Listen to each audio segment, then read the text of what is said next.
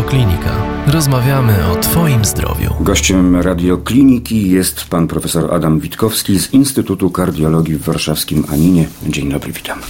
Dzień dobry panu redaktorowi, dzień dobry państwu. Dzisiaj porozmawiamy o zabiegach hybrydowych, a więc może na początek wyjaśnijmy, co kryje się pod tą no, nieco tajemniczą, nie ukrywam nazwą, zabiegi hybrydowe.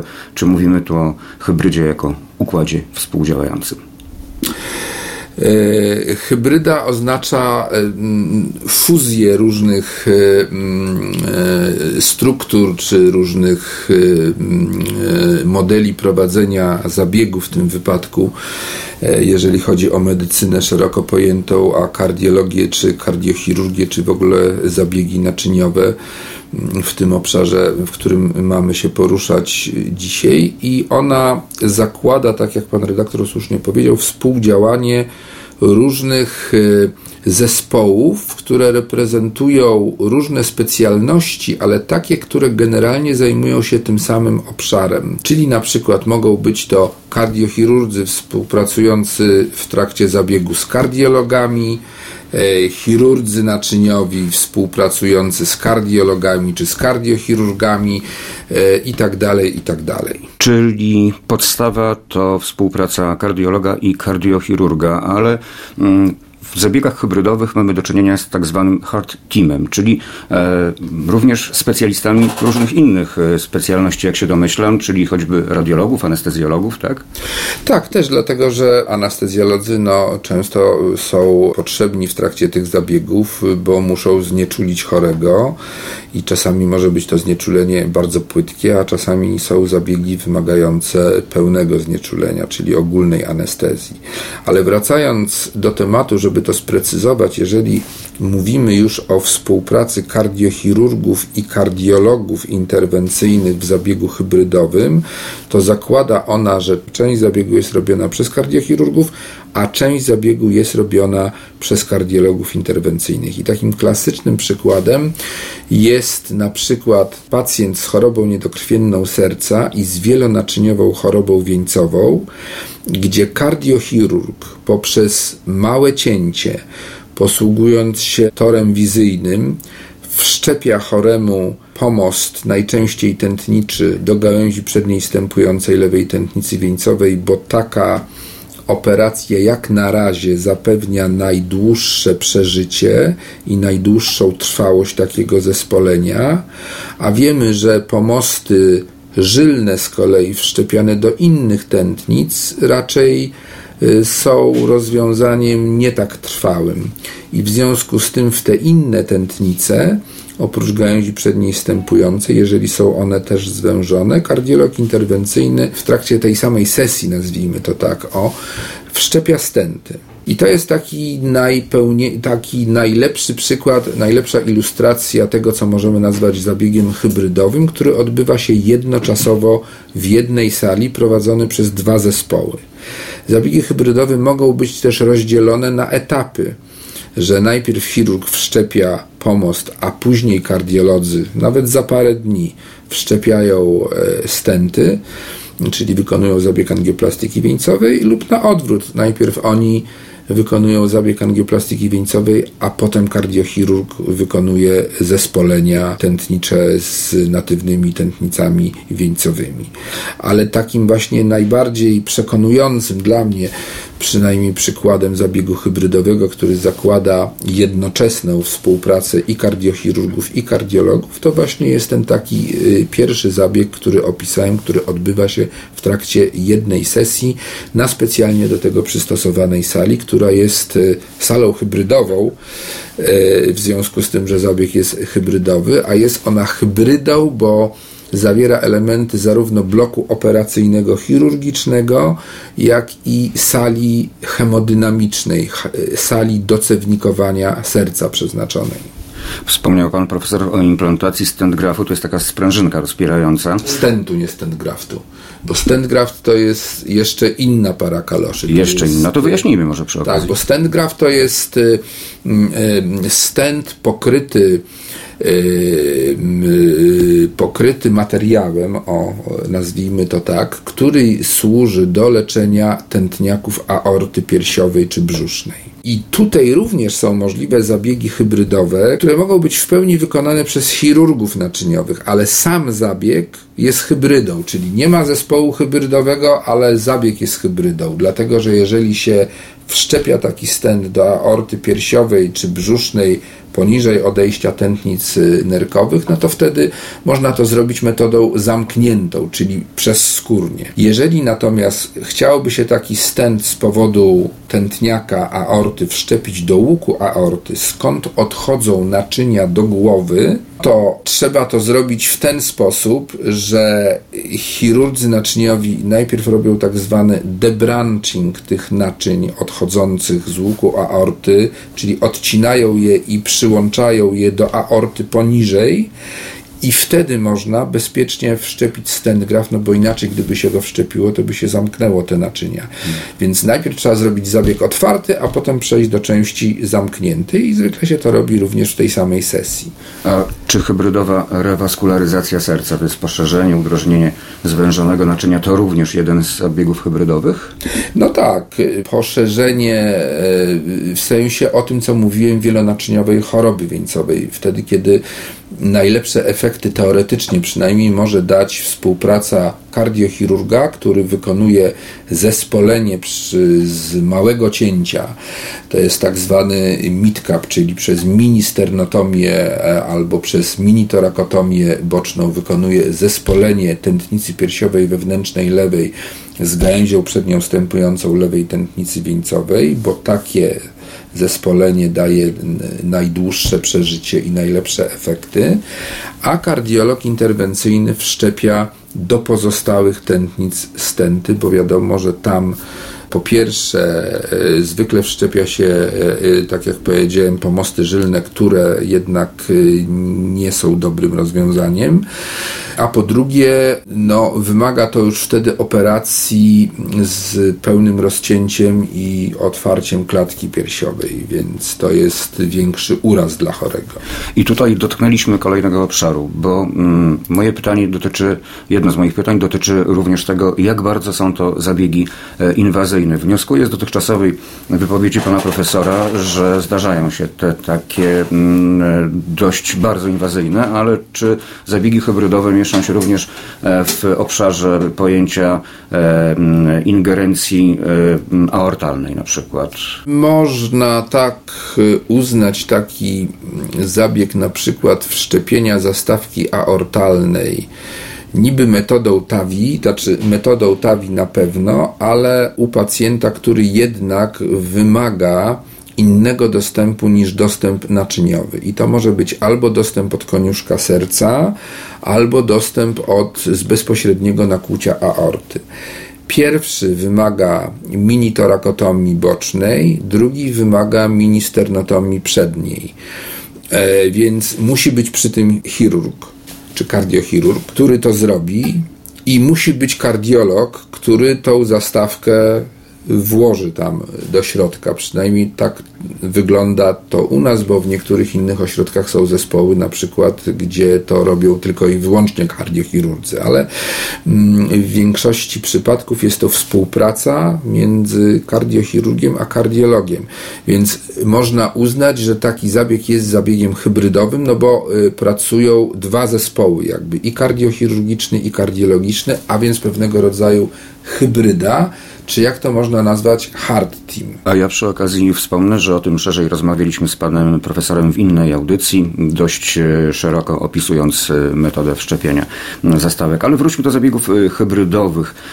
Skoro jesteśmy przy samej sali zabiegów hybrydowych, to może coś więcej o urządzeniach wspomagających, niezbędnych przy tego typu zabiegach. Proszę powiedzieć coś więcej o wyposażeniu samej sali. Sala jest, tak jak powiedziałem, hybrydą czyli zakłada współistnienie elementów sali operacyjnej, i y, sali do cewnikowania serca. Krótko mówiąc, ona również ma angiograf, tylko zwykle jest to angiograf tak zwany naczyniowy, pełny, czyli nie tylko angiograf y, kardiologiczny z małym panelem, z małym wzmacniaczem, który wystarczy do obrazowania serca, tylko angiograf z dużym panelem, gdzie można objąć jednocześnie większy obszar naczyniowy. Angiograf, przepraszam, Angiograf to jest maszyna, która służy do tego, żeby obrazować naczynia, czy obrazować struktury serca przy pomocy promieni rentgenowskich i podawania kontrastu. I oglądamy to na I oglądamy ekranie. to na monitorze, tak, oglądamy to na ekranie. Więc y, różnica między tym angiografem y, typowo kardiologicznym, a takim angiografem, który powinien przynajmniej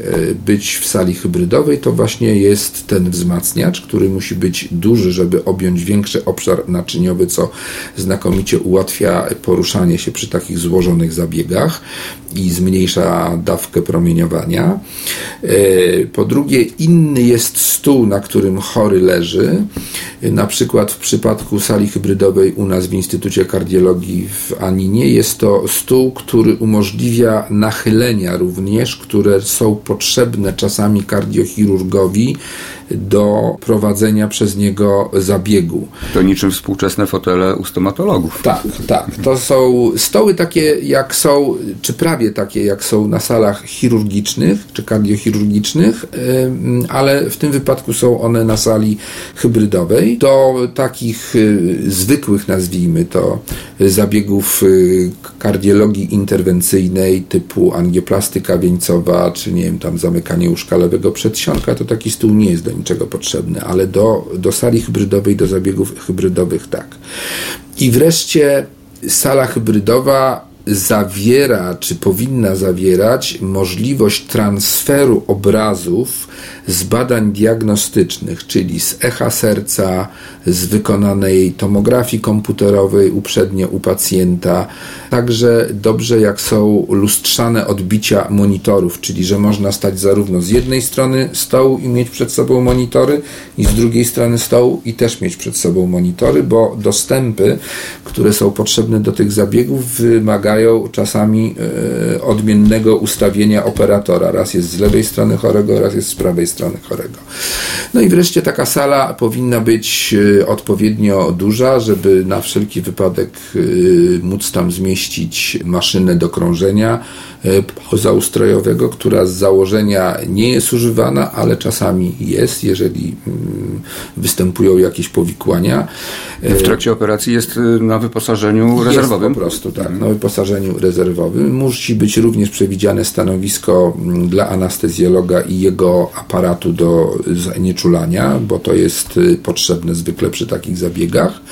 No i muszą być odpowiednie wyposażenia mm, takich kolumn anestezjologicznych, gdzie są wyjścia z odpowiednimi gazami, z tlenem, z powietrzem, z próżnią również i tak dalej, i tak dalej. Także jest dużo elementów chirurgicznych a i anestezjologicznych jakby nałożonych na salę y, cewnikowania serca z trochę odmiennym angiografem. No i dodajmy jeszcze, że musi być to sala na tyle obszerna, żeby zmieściła nie tylko e, bezpośrednio operatorów, ale również personel wspomagający. To prawda, że ta sala musi być większa od normalnej sali hemodynamicznej, y, gdzie wykonuje się zabiegi koronarografii czy angioplastyki wieńcowej, bo i sprzętu jest więcej. I również ludzi jest więcej, y, więc ta sala musi ich wszystkich y, pomieścić. Oni muszą mieć możliwość w miarę swobodnego poruszania się po niej. E, Także to na pewno jest warunkiem. Sala musi być też wyposażona w odpowiedni nawiew laminarny, który jest nad stołem, dlatego że jeżeli zachodziłaby konieczność przejścia z zabiegu zamkniętego do otwartego, e, co czasami się zdarza, no to y, musi być coś takiego, bo to jest warunkiem dopuszczenia takiej sali również jako sali operacyjnej. Czyli Czyli nawiew laminarny, jak rozumiem, powietrze jałowe, tak? tak, jałowe powietrze, które jakby y, mm, y, mm, ten nawiew powoduje, że powietrze rozchodzi się na boki i zapewnia jałowość y, jakby Przestrzeni stołu operacyjnej. operacyjnego, czy przestrzeni operacyjnej, tak. Jak rozumiem, potrzebne są specjalne, wręcz nawet wyjątkowe kwalifikacje do przeprowadzania tego typu zabiegów.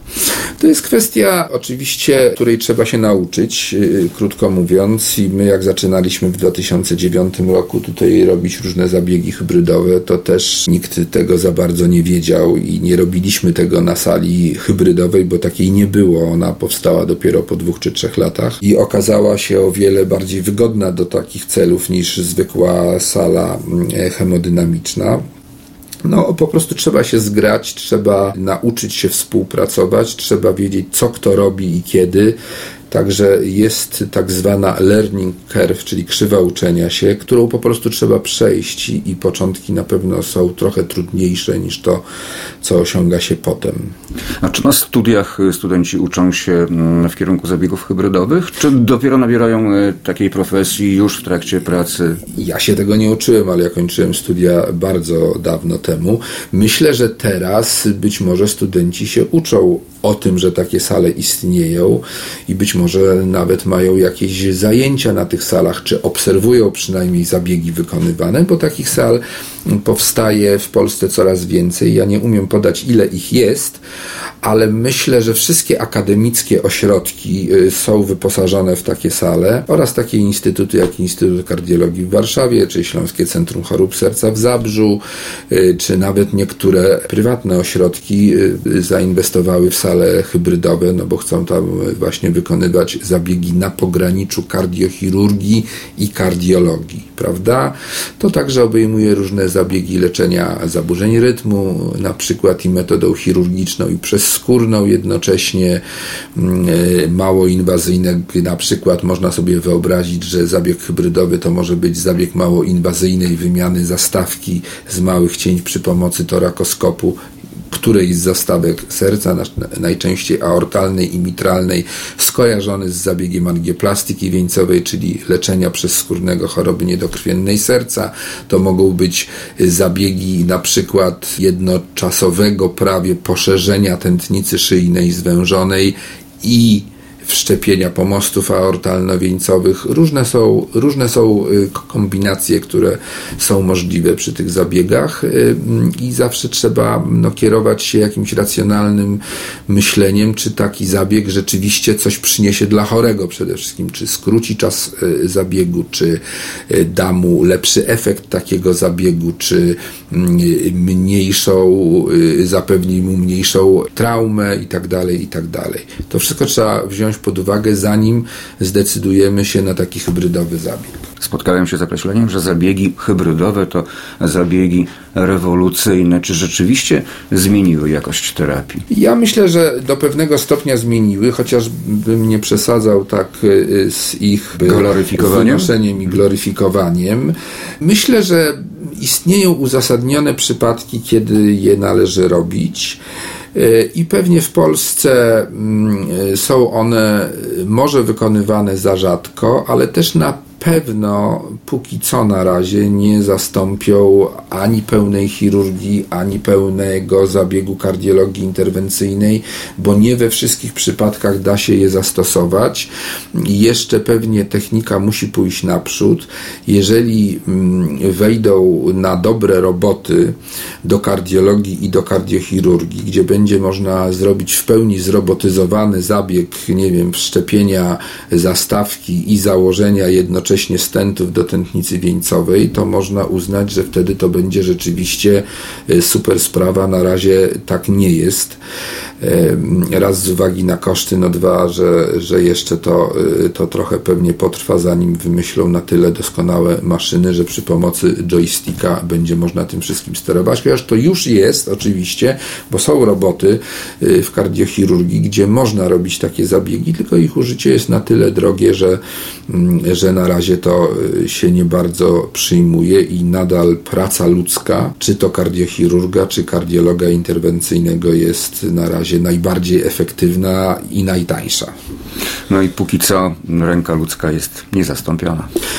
To prawda, chociaż yy, można przewidywać, że za jakiś czas, no trudno powiedzieć, czy za 20 lat, czy za 50 lat, pewnie roboty okażą się bardziej precyzyjne, chociażby dlatego, że nie będą ulegały zmęczeniu. Tak? Przy długotrwającym zabiegu jednak operator zaczyna być zmęczony i w związku z tym może zacząć popełniać jakieś błędy, nawet drobne, czy o czymś zapomnieć i tak dalej, i tak dalej. Robot się nie męczy, robot nie zapomina i jeżeli jest sterowany e, do jakiegoś stopnia przez e, człowieka, no to myślę, że, że kiedyś zastąpi człowieka. Taka maszyna do leczenia. I tą futurystyczną wizją zakończymy naszą rozmowę. Gościem radiokliniki był pan profesor Adam Witkowski z Instytutu Kardiologii w Warszawskim Aninie. Bardzo dziękuję za rozmowę. Bardzo dziękuję za rozmowę ja. Więcej audycji na stronie radioklinika.pl i w naszej aplikacji mobilnej.